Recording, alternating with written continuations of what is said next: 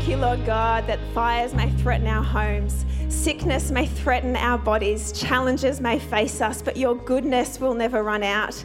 You will always be with us through the storms, through the fires, whatever we may face, Lord God. You are our defender. You're our rock. You're our God. You're the one that we lean upon. We thank you. We want to worship you today. Our hearts are open. Our ears are ready to hear. Please speak to us through your mighty word. Thank you for your Son. In Jesus' name, amen. You may take a seat. Well, it's great to be here. I'm terrible with names, and during that welcome time, I just met another Anna. So welcome, Anna. I thought, you're going to be the one person in this whole church that I meet for the first time and don't forget your name.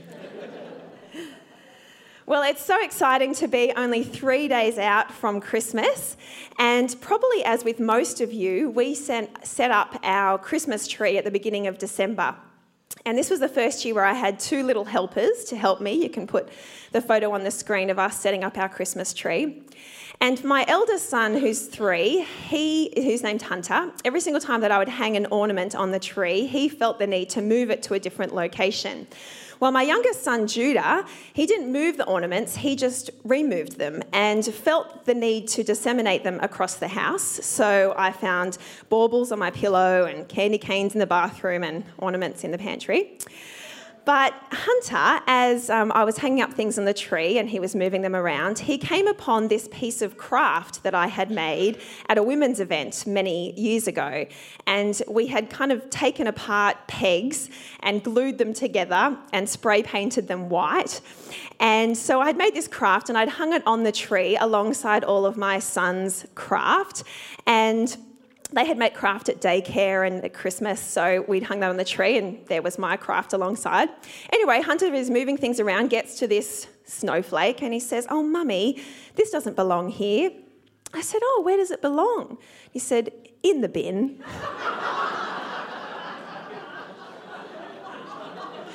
Kid's got taste. So then he proceeded to go and take the snowflake and put it in the bin, which probably was where it belonged, but anyway, we always do a lot of preparation before Christmas. There's always a big anticipation for what is to come. But we aren't the only ones who are preparing for Christmas. God was preparing for the very first Christmas before the world began. Now, right at the beginning of time, in the very creation story, even back then, God was preparing for Christmas. Now, I used a whiteboard a few weeks ago and I loved it so much that I'm just doing it at the beginning for the talk. So here you have the very beginning in creation when God made Adam and Eve. And as many of you remember, Adam and Eve disobeyed God. And before he sent them out of the garden, God said to Eve, "You will have an offspring who will crush the serpent's head." What God was saying to Adam and Eve was that one day they were going to have some offspring who would crush evil once and for good, who would defeat Satan and overcome evil with good.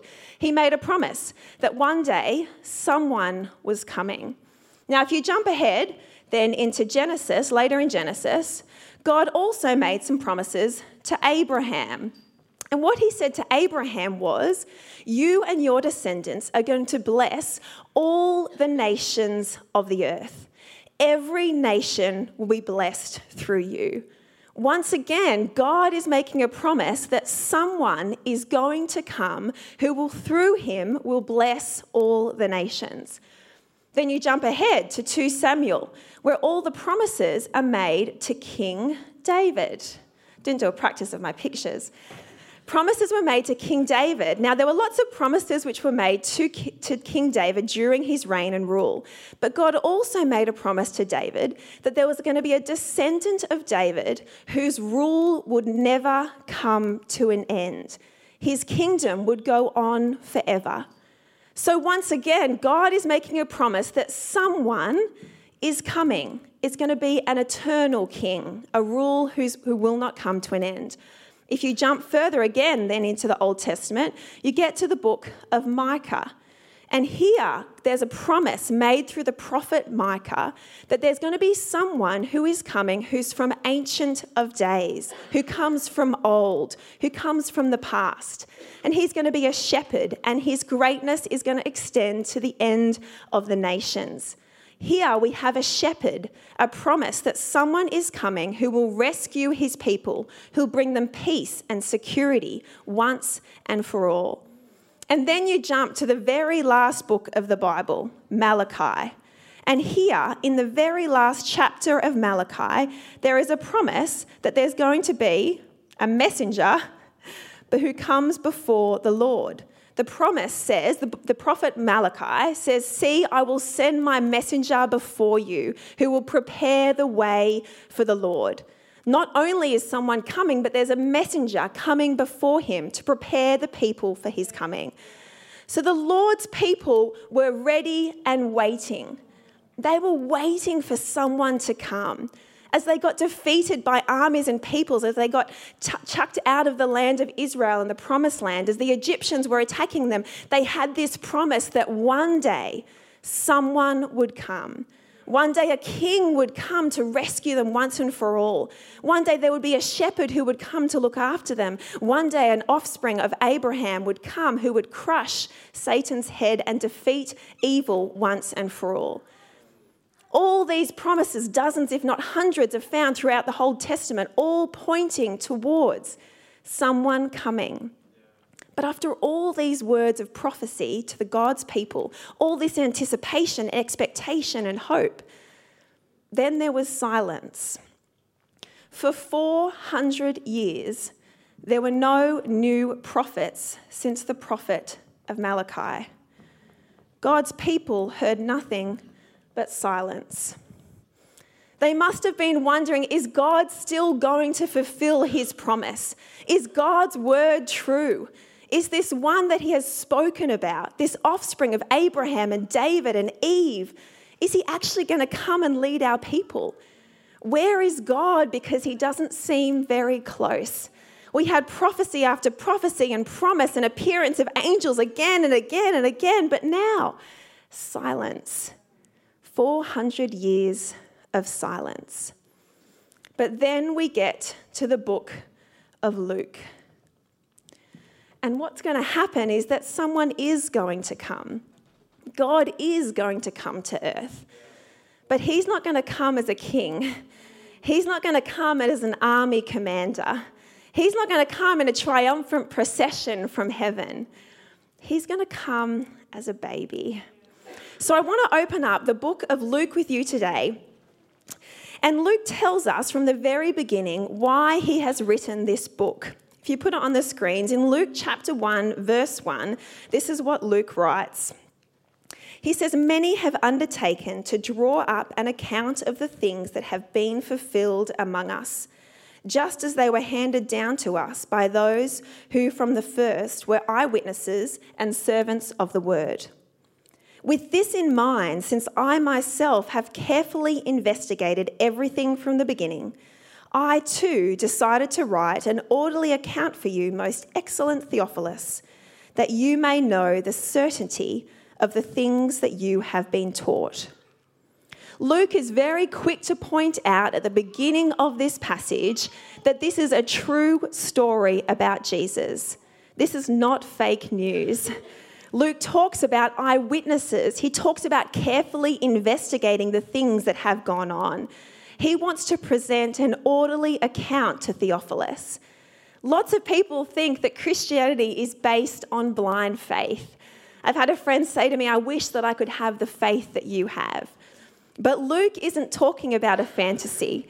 He's not talking about a made-up story. He has spoken to eyewitnesses, people who lived when Jesus lived. He was there. He walked alongside with him. He was there during the ministry of Jesus, and then he writes the book, and if it was wrong, the people who were there would have rebuked him. I was reading an article this week. I was reading it out to my husband, Josh, from The Guardian, and what this article, newspaper article said, a secular newspaper said, that there is no disagreement among ancient historians that Jesus of Nazareth lived. whether they were Buddhist or Muslim or atheist, the evidence is so strong that Jesus walked on this earth, there is no debate. Now, where there is a debate is whether he rose from the dead. But there was no debate that this was a true story, that Jesus of Nazareth did live. Luke is at pains to talk about real people, Elizabeth, the son of Aaron, and her husband, Zechariah. Real people in the time of Herod, king of Judea. He wants us to know that this story is true, that our faith is built on layers and layers of knowledge and truth about an historical account of Jesus. So why does Luke want to put together this orderly account? Well, he tells us in verse 4. He says, so that you may know the certainty of the things you have been taught. Luke wants us to have certainty. He wants us to be sure about what we believe. Now, one of the really interesting things is that he chose this word certainty. Now, I'm going to teach you a Greek word today, and it's the only Greek word that I know. So I'm going to get you to repeat it after me. I don't know if Sam's here. She actually studied Greek and got a HD, but yes, she's nodding at me. Okay, so the Greek word for certainty is asphalein. Do you want to repeat it after me? Ready? I'll say it first. Asphalein. Now you? Now, the reason this is so interesting that Luke chose that word is because directly translated, asphalein actually means safety and security, firmness, reliability. He uses it again in Acts, Acts 5:23. When the apostles had escaped from jail, the jailers came to look for them. And they said in Acts 5:23, we found the jail securely, asphalein, locked, with the guards standing at the door, and when we opened them, we found no one inside. It's also referred to in 1 Thessalonians, but there it's referred to as peace and security, peace and asphalein. So why did Luke choose to use this word? What Luke is saying is that he wants our faith to be so locked down, so secure, so bolted on that it's in the very essence of who we are. That it doesn't matter what storm comes along. It doesn't matter what challenges are ahead. It doesn't matter what other people are saying. You are so secure and firm, and you know what you believe, that you cannot be shaken. See, sometimes we have general ideas about things, and they're like clouds in the sky. We have general images of God or what we believe. But the problem with clouds is that they just float away. What Luke wants us to have is he wants us to have certainty. He wants us to have asphalein. He wants our faith to be like a mountain that's immovable. Because the thing is, there's going to be a point in time where we will need to have certainty. People are going to question us. People who are smarter and more influential and more powerful and wealthier are going to ask us why we would believe in this Christian thing. And if our faith is just a random vague cloud in the sky, it's going to easily float away. We need to have faith like an immovable mountain, because there's going to be challenges ahead. There's going to be times where we're going to question, God, what are you doing? I don't understand why I'm in this situation. And we need to know that we know that we know what we believe. We need to have certainty in our faith, because people will question us and situations in life will come upon us. And if we don't know the truth, if we don't have certainty, well, we can say, no, God said that he will never leave me or leave me. God said that he is with me. God said that he has a plan and a purpose for me. Then we will be like that cloud that just drifts away. Luke wants us to have certainty so we can be firm in our faith no matter what we face. So how does Luke bring us this certainty? Well, he tells us the story of Jesus. In verse 5, let me read it with you. He says, in the time of Herod, king of Judea, there was a priest named Zechariah who belonged to the priestly division of Abijah. His wife Elizabeth was also a descendant of Aaron. Both of them were righteous in the sight of God, observing all the Lord's commands and decrees blamelessly. But they were childless, because Elizabeth was not able to conceive, and they were both very old. So we have Zechariah and Elizabeth, and they were righteous before the Lord. They'd done everything right before him, but they could not have a child. They were barren. So then by chance, Zechariah, who is a priest, gets chosen by lot, or as Robert Ferguson would say, by a God incidence, to go into the temple. He's the one chosen that day to go in. He goes into the temple, and beside the incense, an angel of the Lord appears to him. And what does he say? The angel of the Lord said to Zechariah, "Do not be afraid, Zechariah. Your prayer has been heard. Your wife Elizabeth will bear you a son, and you are to call him John. He will be a joy and delight to you, and many will rejoice because of his birth, for he will be great in the sight of the Lord. He is never to take wine or other fermented drink, and he will be filled with the Holy Spirit even before he is born. He will bring back many of the people of Israel to the Lord their God. He will go on before the Lord in the spirit and power of Elijah, to turn the hearts of the parents to their children and the disobedient to the wisdom of the righteous, to make ready a people prepared for the Lord." Now we here in 2019 read that passage and we think, Elijah? What? Parents being turned to the hearts of the Lord? What does that even mean? But for Zechariah, these words had deep significance.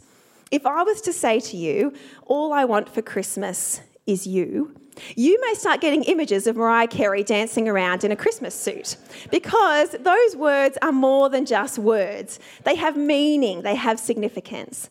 Now for Zechariah, he was a priest in the temple, and he would have known the Old Testament. He would have known these prophecies that were made about the Messiah.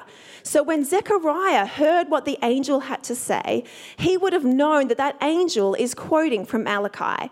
See, the very last thing that God's people had heard from him before this 400 years of silence was from the prophet of Malachi in the very last chapter of the Old Testament. And here, this is what it says. This is what Malachi says.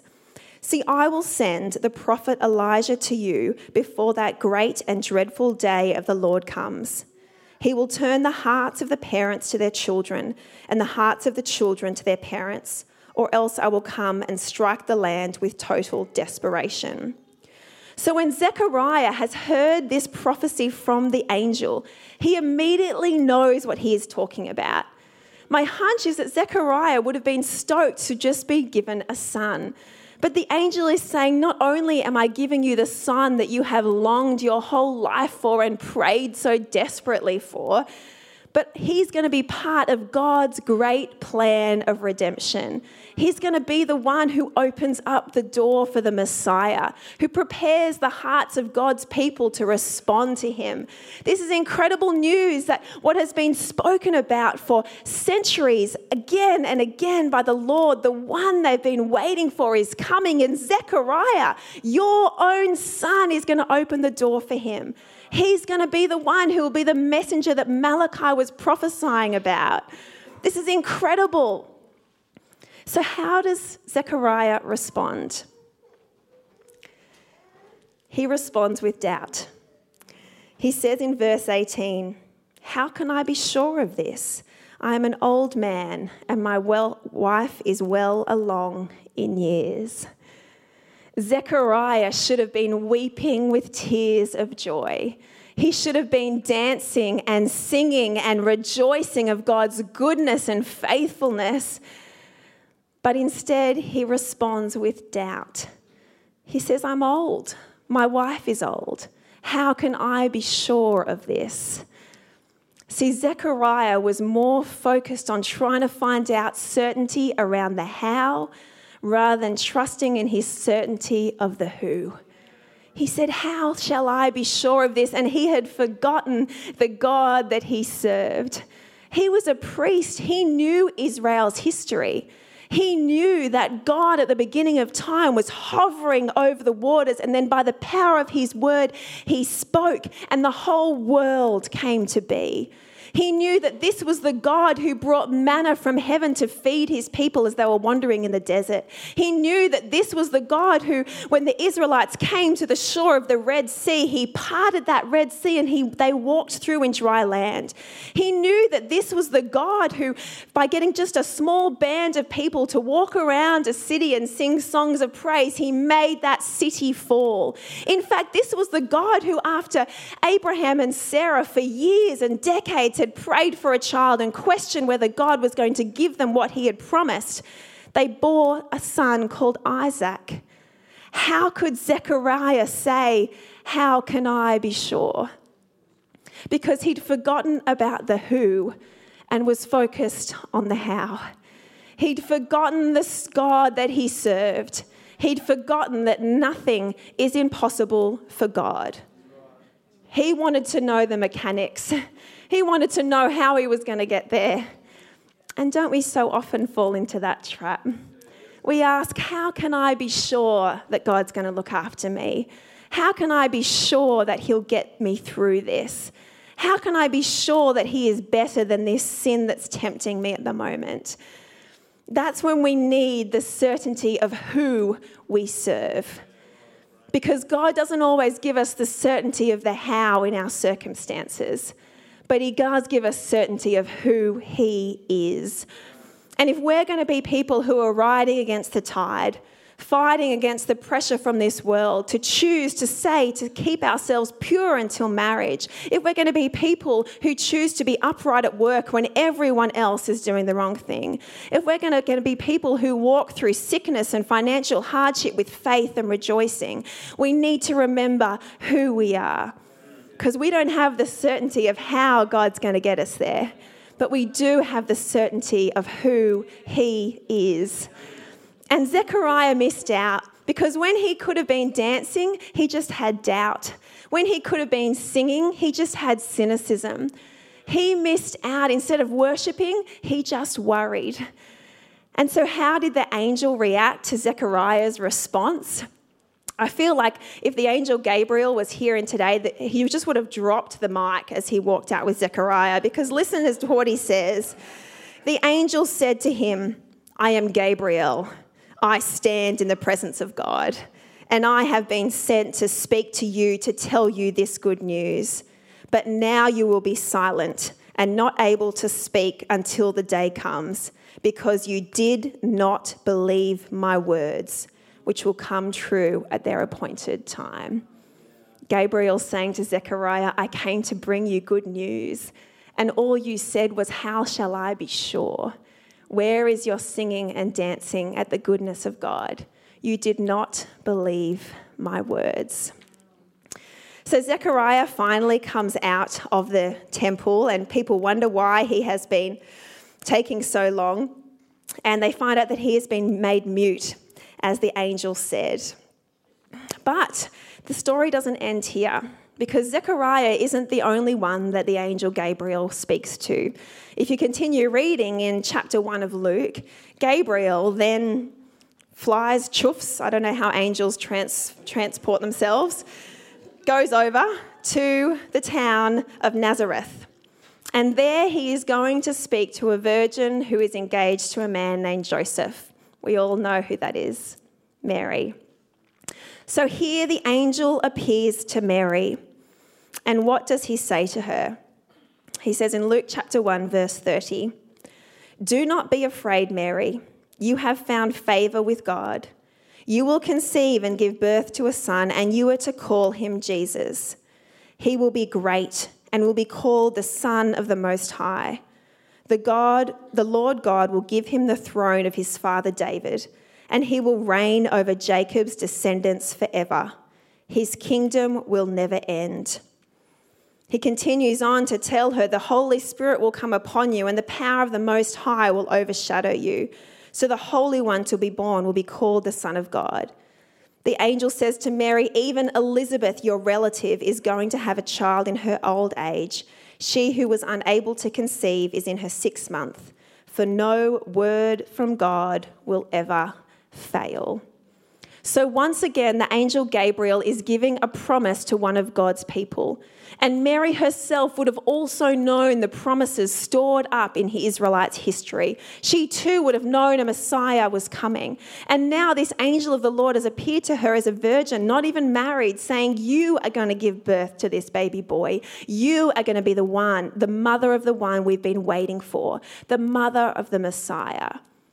So how does Mary respond? She said, I am the Lord's servant. May your word to me be fulfilled. Then the angel left her. Zechariah did not believe the words that were spoken to him.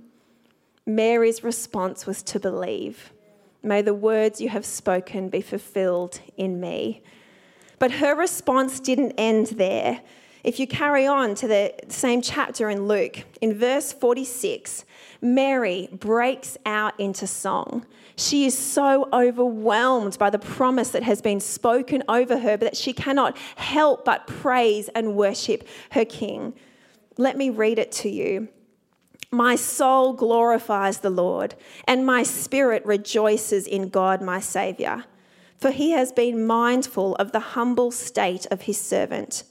From now on, all generations will call me blessed, for the Mighty One has done great things for me. Holy is his name.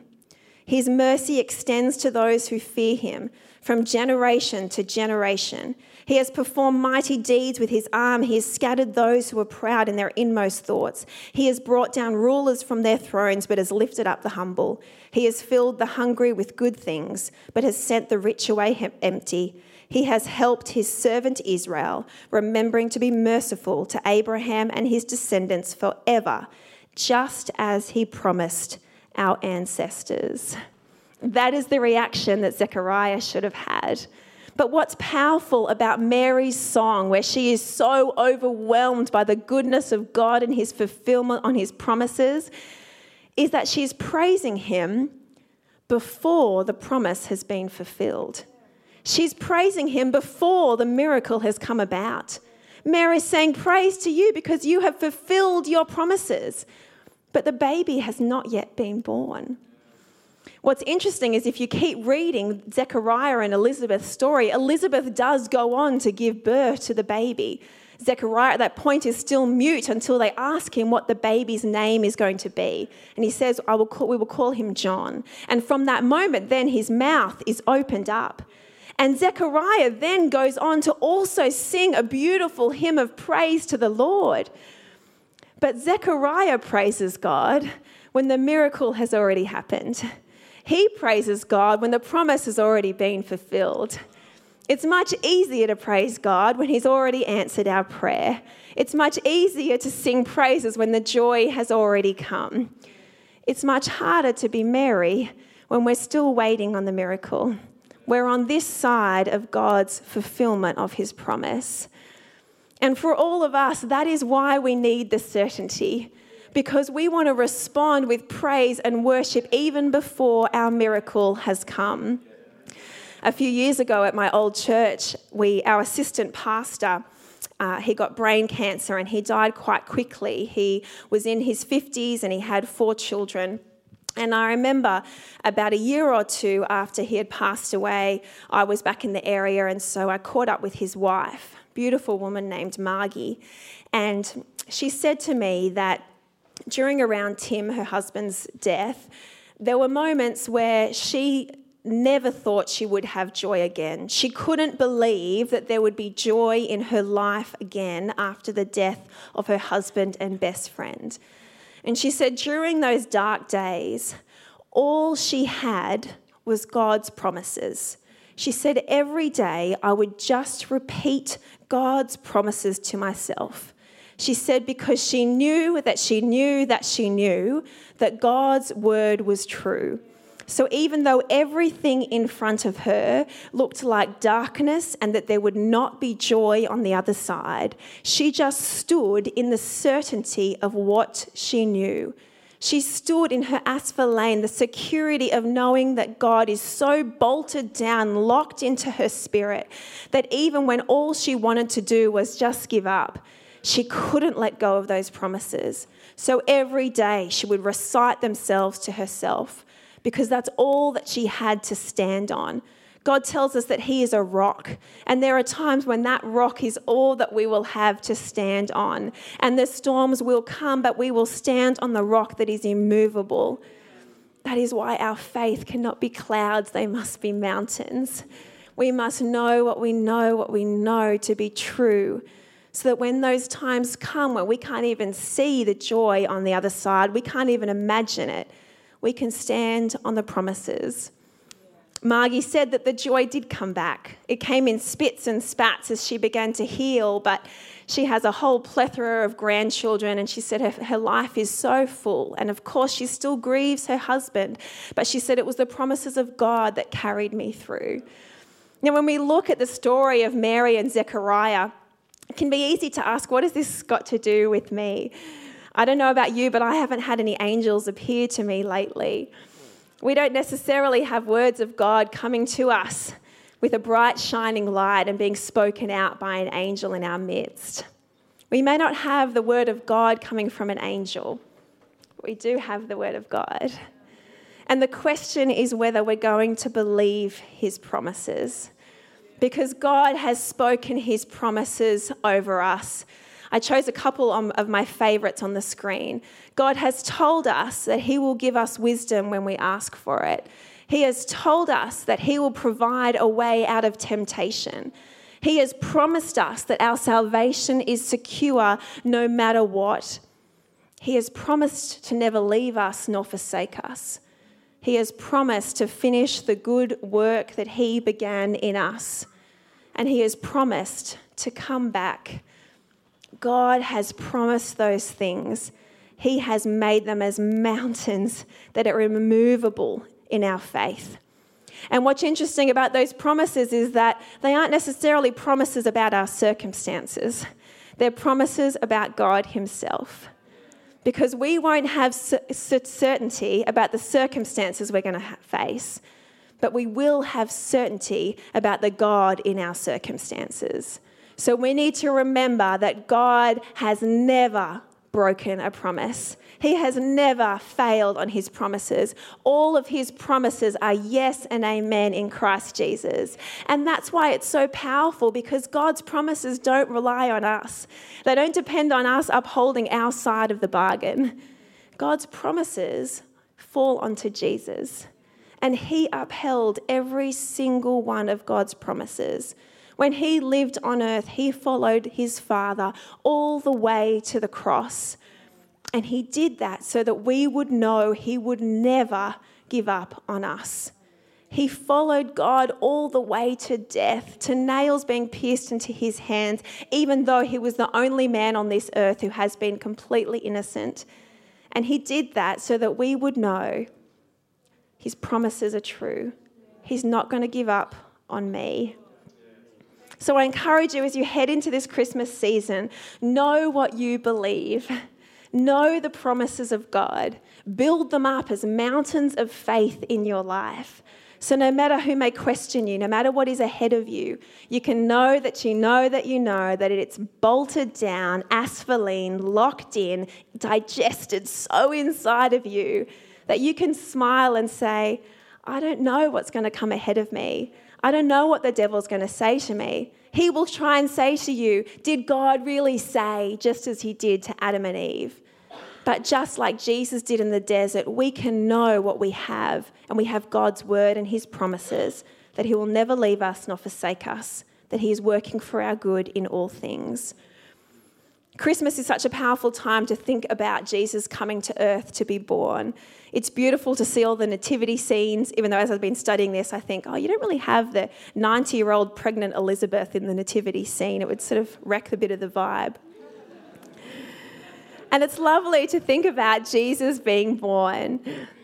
But Jesus was born so that he would die for us.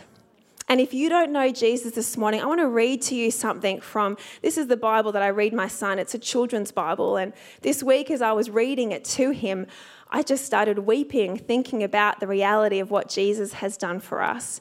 So as we head into this Christmas season, let me read this to you and then I'll pray. They nailed Jesus to the cross. "Father, forgive them," Jesus gasped. "They don't understand what they're doing." "You say you've come to rescue us," people shouted, "but you can't even rescue yourself." But they were wrong. Jesus could have rescued himself. A legion of angels would have flown to his side if he'd called. "If you were really the Son of God, you could just climb down off that cross," they said. And of course they were right. Jesus could have just climbed down. He could have said a word and made it all stop, like when he healed that little girl or stilled the storm and fed 5,000 people. But Jesus stayed. "You say they didn't understand." It wasn't the nails that kept Jesus there. It was love.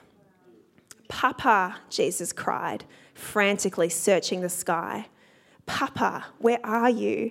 Don't leave me." And for the first time and the last, when he spoke, nothing happened. Just a horrible, endless silence. God didn't answer. He turned away from his boy. Tears rolled down Jesus' face, the face of the one who would wipe away every tear from every eye. God cut himself off from Jesus so that he would never cut himself off from us. Jesus was abandoned by God so that we would never have to. That's the price that he paid. So if you don't know Jesus this morning, I can't help but give you an opportunity to open up your heart to accept him again, to accept him for the 100th time or for the first time, to say, "I don't know if I can face this life trying to build on my own circumstances. I need something greater than I. I need a faith and a mountain and a God who can walk with me through every storm." So if that's you, I want you to bow your heads with me as we all bow our heads together. And let's pray this prayer and recommit ourselves to the one who paid it all for us. Jesus, thank you for the nails in your hands. If you just want to repeat after me, thank you for the nails in your hands. Thank you that you paid the price for me. Thank you that you will never break your promise. You will never leave me nor forsake me. This morning, I want to put my trust in you. I want to live for you for the rest of my days. Come and live in me. In Jesus' name, amen.